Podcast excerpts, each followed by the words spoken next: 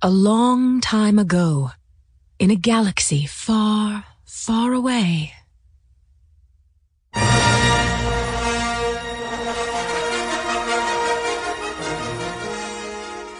Star Wars. Tales from the Empire. Stories from Star Wars Adventure Journal. Edited by Peter Schweighofer. Read by Decade Bird Publishing. Slaying Dragons. By Angela Phillips. Improper passcode. Access denied. A plume of smoke from the end of the canyon heralded the approach of the dragon. Vaini drew closer to his elder sister as Vici activated her lightsaber. Vaini trembled at the sound of twenty powerful reptilian legs plunging toward him in deadly synchronization. But Vici was not afraid. Though only sixteen years old, she held the mighty power of the Force tightly in her hands. The dragon drew closer. Access granted. Shannon Vursen set her story platform aside and turned back to the monitor. Finally, she muttered. This code had taken longer to slice than usual. Still, she reflected, any code one computer can generate, another can imitate. First law of slicing. Now, she thought, let's see if we found anything interesting. Oh, yuck, she sighed when she saw the contents of the file she'd entered. A register of six new Star Destroyers nearing completion at the nearby Kuwat drive yards. What stupid names they have, she thought. The Impervious, the Penetrator, the Inflexible, the Indomitable, the Inexorable, and the Exterminator. If I were naming Star Destroyers, she thought, I'd give them names like the Iron Hand, the Raptor, or the Titania. Still, what do you expect from people with so little imagination they let computers come up with their access codes? Shannon heard voices through the thin prefab walls of her room. Someone had entered the apartment, and her parents were greeting the visitor. Deciding to investigate, she saved the Star Destroyer files under the password Dumb Names and shut down her computer's code program. The Vursen family had been techs at Kuwat Freight Port for generations. Most of them had spent their entire lives aboard the station. They were born in the company wellness center, educated in the company school, apprenticed to and then hired by Kuwat Port Support Services. They married co-workers, raised their families in company housing, and rarely left the station, even to go so far as the planet Kuwat itself. There was no reason to leave. The company stores on the station provided everything they needed. The pay and benefits for K F P workers were among the best in the system, and they had the pride and satisfaction of knowing that, as members of the Kuat Engineering Conglomerate, they were helping build the finest starships in the galaxy.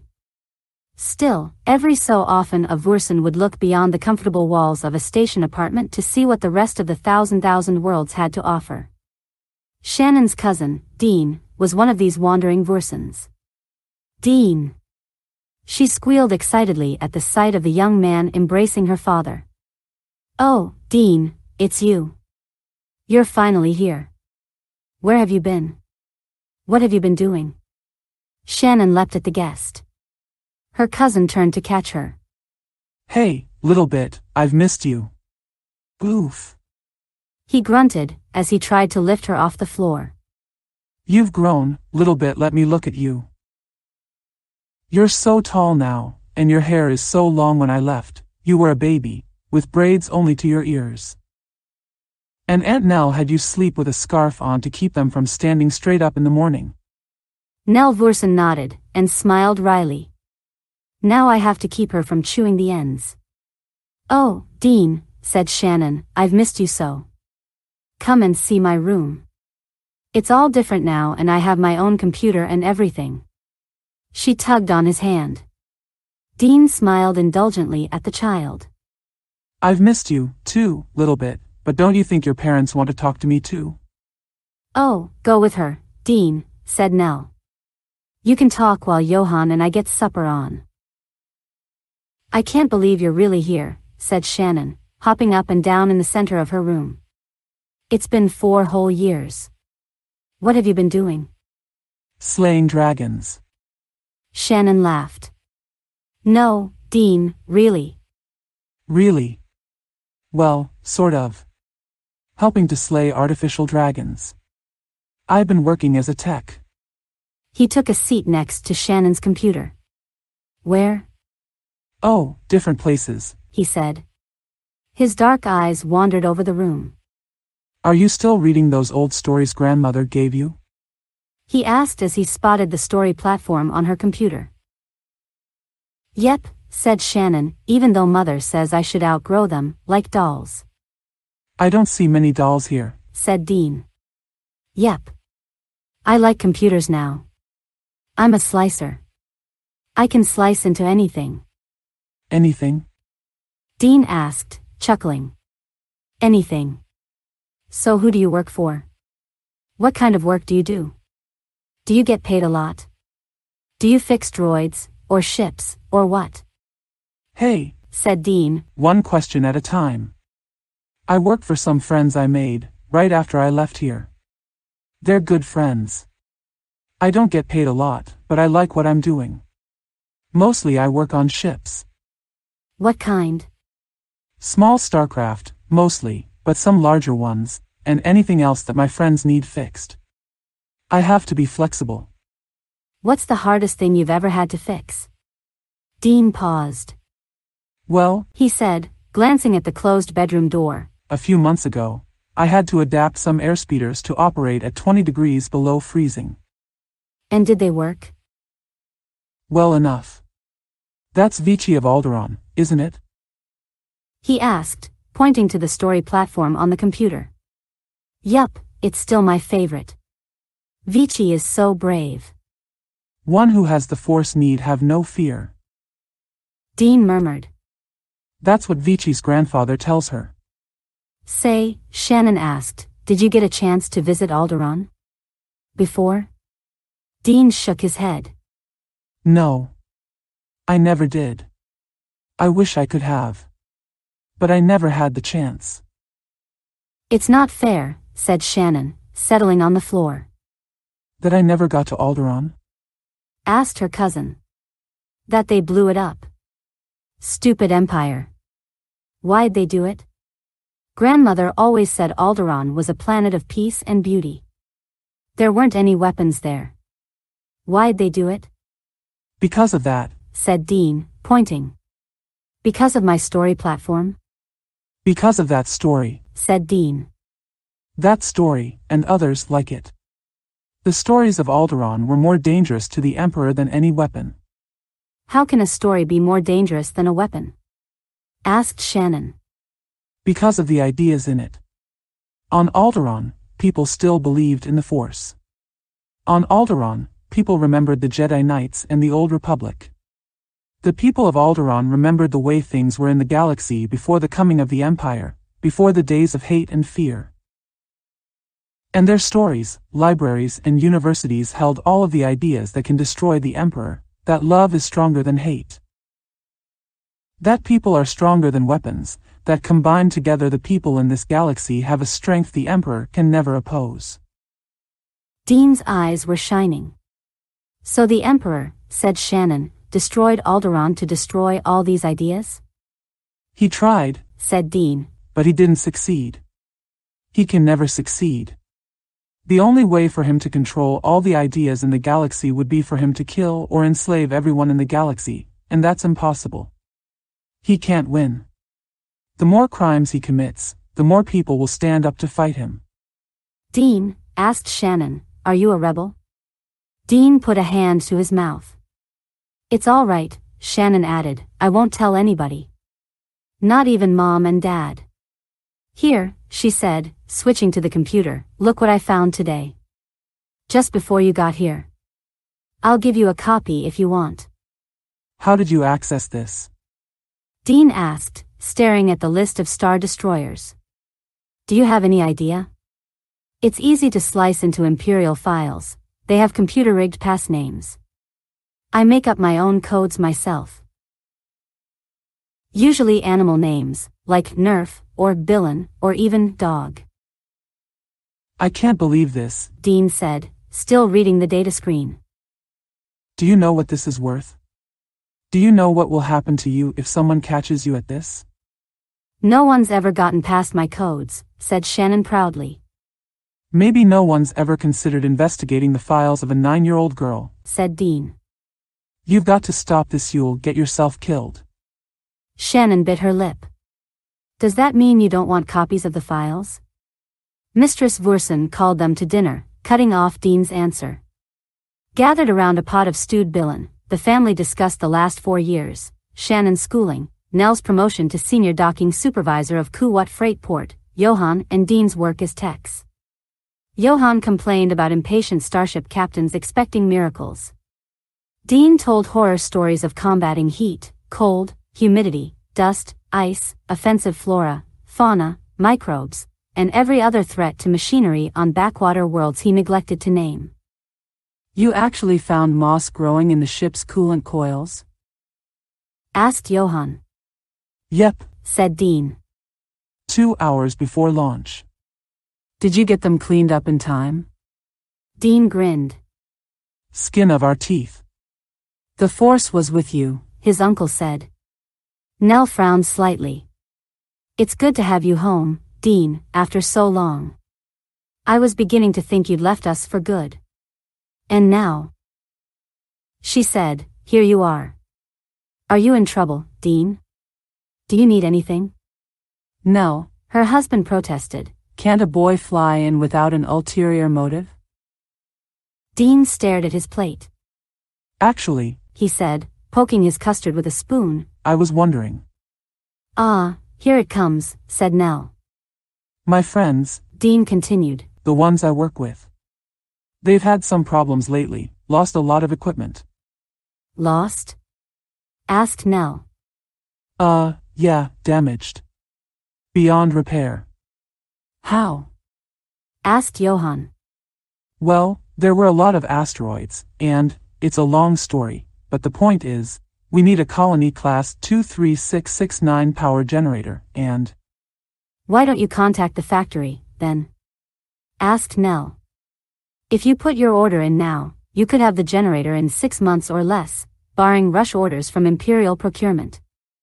We need it sooner than that, and we've heard of generators being shipped out of here to an Imperial outpost within two weeks. I don't see what that has to do with you, said Johan. Well, see, Aunt Nell, you control the docking stations, and we figured if we could arrange docking clearance, you could slip in our barge driver in place of the Imperials. I cannot believe, Nell said, that you are sitting at my dining table talking about hijacking twenty-five million credits worth of power generator as if you were asking to borrow a speeder. But Aunt Nell? You're talking about stealing that generator, aren't you? But, we could pay you. Nell's mouth fell open. Johan found his voice. Dean, do you hear what you're saying? This isn't just another prank, like the time you sliced into the school comm system with phony evacuation drills. This is treason, Nell finished.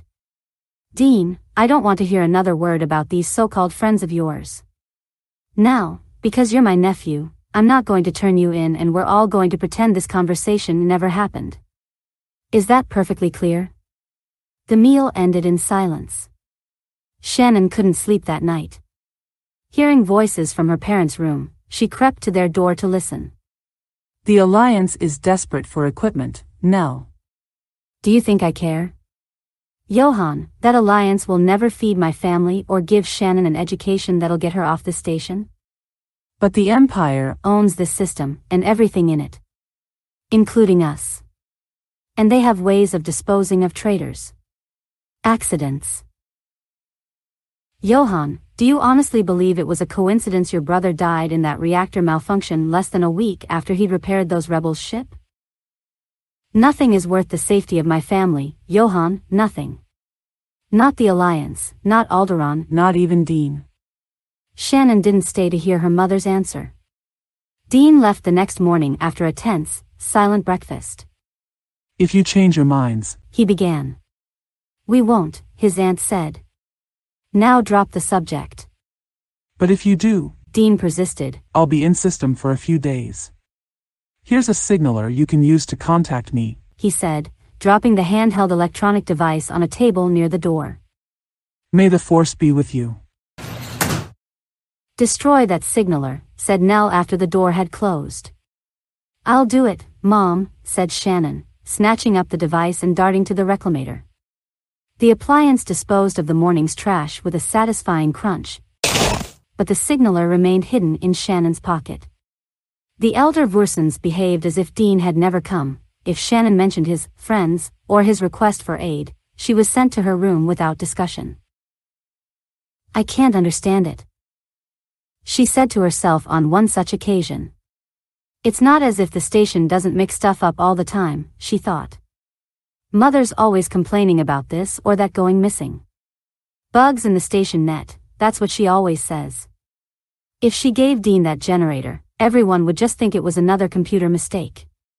Rolling out of her bed, Shannon flipped on her computer. A few minutes and slices later, she had the list of upcoming exports scrolling across her screen. There it is, she thought, a C C two three six six nine generator, to be picked up at Loading Dock forty-two, at one thousand four hundred thirty hours, five days from now.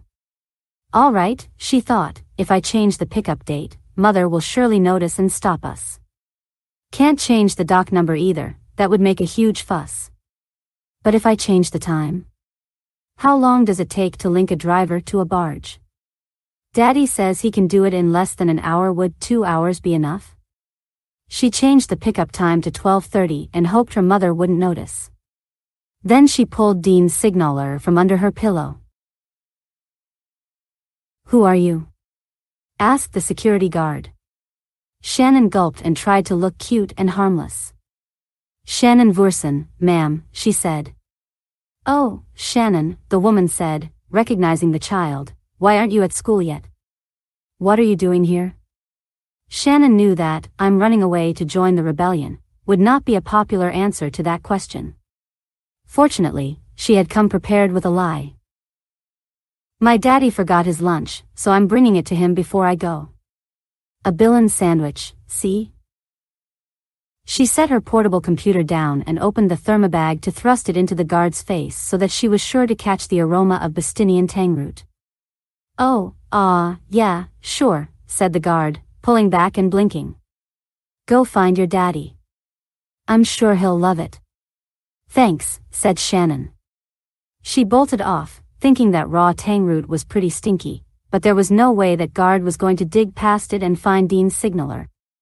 She continued down the corridor toward her father's work area for a few more steps, ducked into an alcove, peeked out to see that the guard was gone, and then doubled back toward Dock forty-two. The techs hadn't arrived at the dock yet that morning, so Shannon had no trouble slicing her way into the cargo container with a few connecting cables from her portable computer. After a surprisingly long crawl over, under, and around the generator to the front of the container, she settled down with her bookships to wait for Dean. "You sure this'll work, Dean?" said Bu Rahl, captain of the rebel barge driver Long Run. "For the thousandth time, Bu, yes. My aunt is the docking supervisor at this port. She wouldn't have signaled for us to come if she didn't have everything at this end arranged. I didn't live through the evacuation of Echo Base just to get blown out of the sky by my own family. I'm not nearly as worried about your family as I am about what you've done to my sublight engines," said Bu. "I didn't do a thing to your precious engines, Bu," said Dean. "All I did was add an S T box so the port will read our transponder signal as the Imperial drivers. Standard operating procedure, straight out of Kraken's field guide. I do it all the time." "Yeah, well, you seem to be getting pretty close to my cobulators with that hydrospanner." "Oh, quit griping and hail the port, we're practically on top of them." Bu Rahl shrugged and opened a channel. "Kuwat Freight Port, this is Drive Craft thirty-six D D, requesting permission to link with the barge in." Bu paused to check a datapad. "Loading Dock forty-two. Drive Craft, your transponder signal is unclear," said a cold voice from the station. "Please transmit clearance code to confirm your identity." Bu gave Dean a pointed stare as he sent out the code. Uh, sorry about the transponder, Kuwat," he said. "New tech on board was tweaking the sublights, obviously got a little carried away." "Identity confirmed," answered the controller, uninterested in Bu's explanations. "Driver Didi, you are early. Link text will be at Dock forty-two at fourteen thirty. Bu turned again to Dean, who gestured innocence but said nothing. Ah, are you sure about that, Kuwat? Asked Bu. My orders say pick up at twelve thirty. I will check, Didi, said the controller. Bu shut off the comm. Isn't that one of your aunt's people? Dean nodded. Then what's the problem? I dunno. Kuwat hailed the driver. It seems you are right, driver Didi, said the controller. You are listed for twelve thirty. Dean smirked at Bu. However, there will be a slight delay. The tech's orders say fourteen thirty. They will be back on duty within the hour. No problem, Kuwat, I'll wait, said Bu. He shut down the comm again. Now what? He asked Dean. We wait for the techs to finish lunch, like you said. Bu rolled his eyes. What if security decides to visit us while we're waiting? Bu, you worry as much as my friend Vorin, said Dean. Security will be on break too. Yeah, off playing whack-a-bothan, or bobbing for calamari. Bu sighed. I hate waiting, he said. Finally. I thought they'd take forever, said Bu as they received the signal that the last of the linking clamps had secured the cargo container to the barge driver. Kuwat, this is driver Didi, he said, cutting off the latest Scarlet-rated offering of Billy B and the Paradise Gang and hailing the station. I've linked up to the barge here, and I'd like to check the cargo before I leave. Go ahead, Didi. All right, Dean, Bu said as he cut the comm. She's all ours. Let's take a quick peek and vanish before the real barge driver Didi shows up. Dean entered the airlock connecting the access hatch on the cargo container. Is the generator all right? Asked Bu as Dean entered the hold. The generator is huge. You don't really want me to spend two days inspecting. Wait a... What? I saw something move. Hi, Dean, said Shannon, popping into view. Is this the generator you wanted? Shannon. Who's the kid? Bu asked. My cousin. Shannon, does your mother know you're in here? Of course not. We'd better get moving. We? Said Dean. What do you mean, we? I'm joining the rebellion, she answered, hauling out her portable computer. Now come on, we've got to go. Absolutely not, said Dean. You are going straight back home. How? Said Bu. The dock's been depressurized, and I'm not too thrilled with the idea of calling the techs back, having them unlink us and repressurize the dock, explaining the kid to security, and then waiting to get linked up again. I'm not crazy about dragging some poor kid into danger, but we have no choice. She's on for the haul. He's right, said Shannon, climbing into the driver cab. Close those hatches and let's go. But... Dean began. The Imperial driver will be here in less than thirty minutes, said Shannon, checking her chrono. Set our coordinates for hyperspace, comrade, she told Bu. Name's Bu. Now keep quiet, kid, I gotta talk to your mom's folks. Shannon nodded. Dean stood in shock. Kuwat, this is barge driver Didi. My cargo is secure and I'm ready to go. Affirmative, driver Didi, said the controller. You may leave port when ready. Thank you for choosing Kuwat Engineering and please be careful of repair drones on your way out. No problem, Kuwat, said Bu. And thanks for everything. He began piloting the barge away from the dock. This is almost too easy, he said. Dean, your aunt is the best. What did she have to do with it? Asked Shannon. I set the whole thing up. What do you mean, you set it up? Asked Dean. Mom was too scared to help you. You knew that, Dean, Shannon said. So I changed the pickup time. And Aunt Nell doesn't know a thing. Bu was astonished. The kid set this up. I'm impressed. Great cousin you got here, Dean.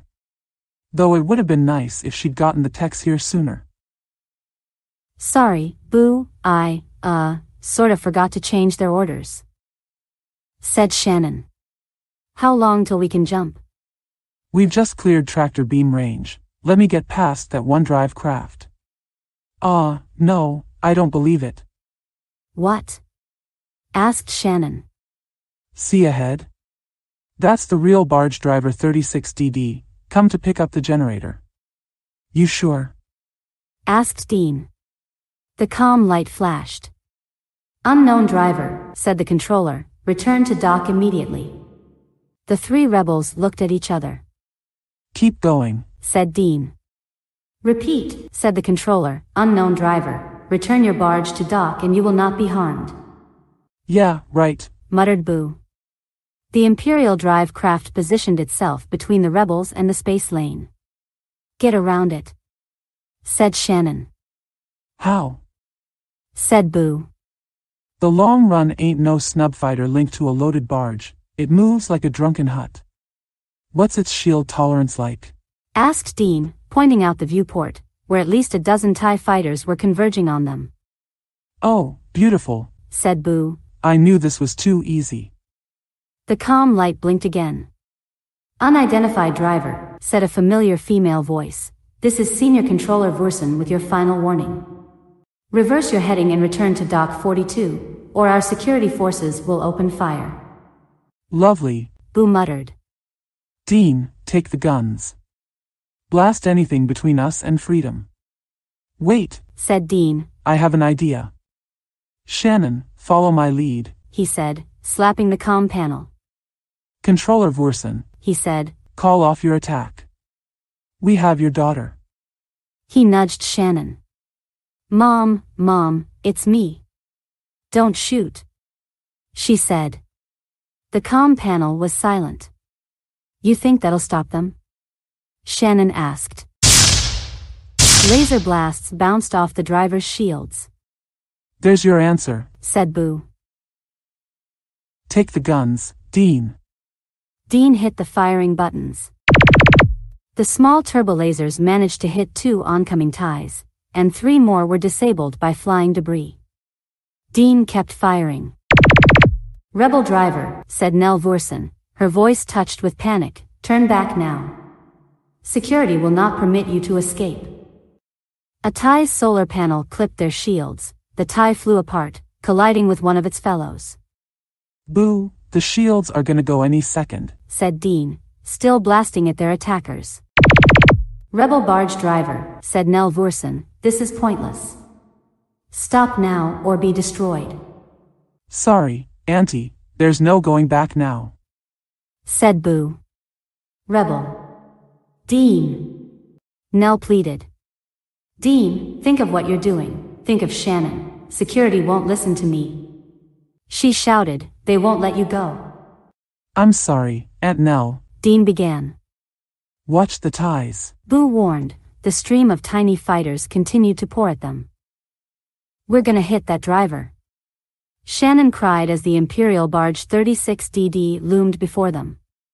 Not if they're smarter than we are, said Bu. Dean bit his lip and Shannon covered her eyes as the drivers converged. Nell Vursen's voice continued to beg for sanity over the comm panel. A bead of sweat rolled down Bu's face. I don't think they're gonna. At the last moment, the Imperial driver ducked beneath the Long Run.